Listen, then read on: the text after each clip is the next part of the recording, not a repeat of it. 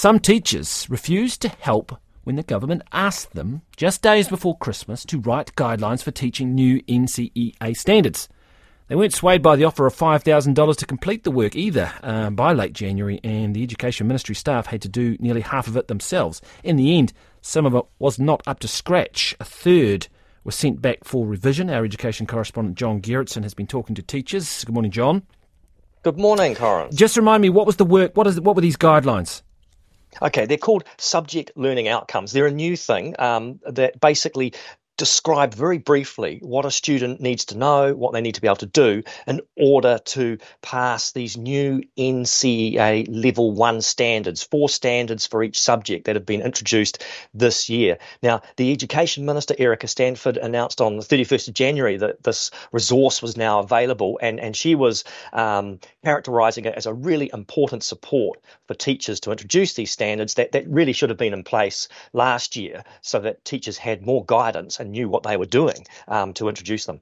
So when were they when were they first mooted? So how long did they have all? Uh, because it, you know, the just before Christmas sounds like a rush, but it should have well, been d- right. sooner, right? That that, that, that's right. Well, the, the ministry went to various subject associations, so chemistry teachers, science teachers, English teachers, and said, look, can you write these objectives? Um, they asked them on the 20th of December, can you write them by the 22nd of January for publication on the 31st of January?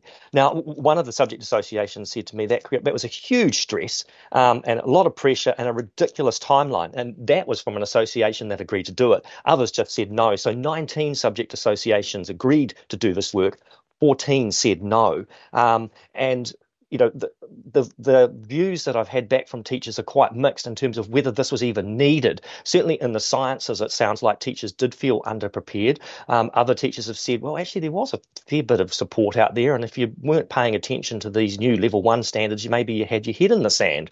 So it's a bit of a mixed view on whether these were even needed. And what they were offering up five thousand dollars to do it. Yeah, the, the ministry has told me that the development of these subject learning outcomes and, and also um, workshops to present them to teachers has cost two hundred and seventy thousand um, dollars. And as I say, you know, some some for some subject associations that money just wasn't enough. You know, they they wanted their, their Christmas and New Year holiday.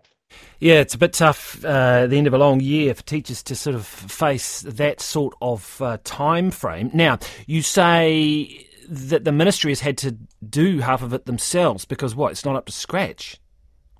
Well, the ministry had to do um, 14 of the subject learning objectives uh, for 14 subjects. Now, so what you're looking at 33 in total. Um, 11, at least 11, have had to go back for further work. Now, we're not sure who's who, who was responsible for that work, but I know um, one of the subject associations said that um, in in their subject area, the the work that's been done is just a cut and paste job. So they weren't impressed by it at all. So what now?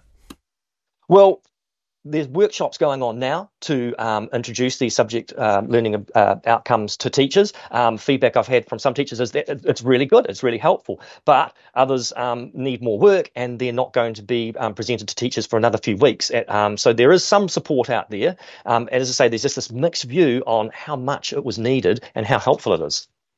Thank you for the update. That is our education correspondent, John Gerritsen.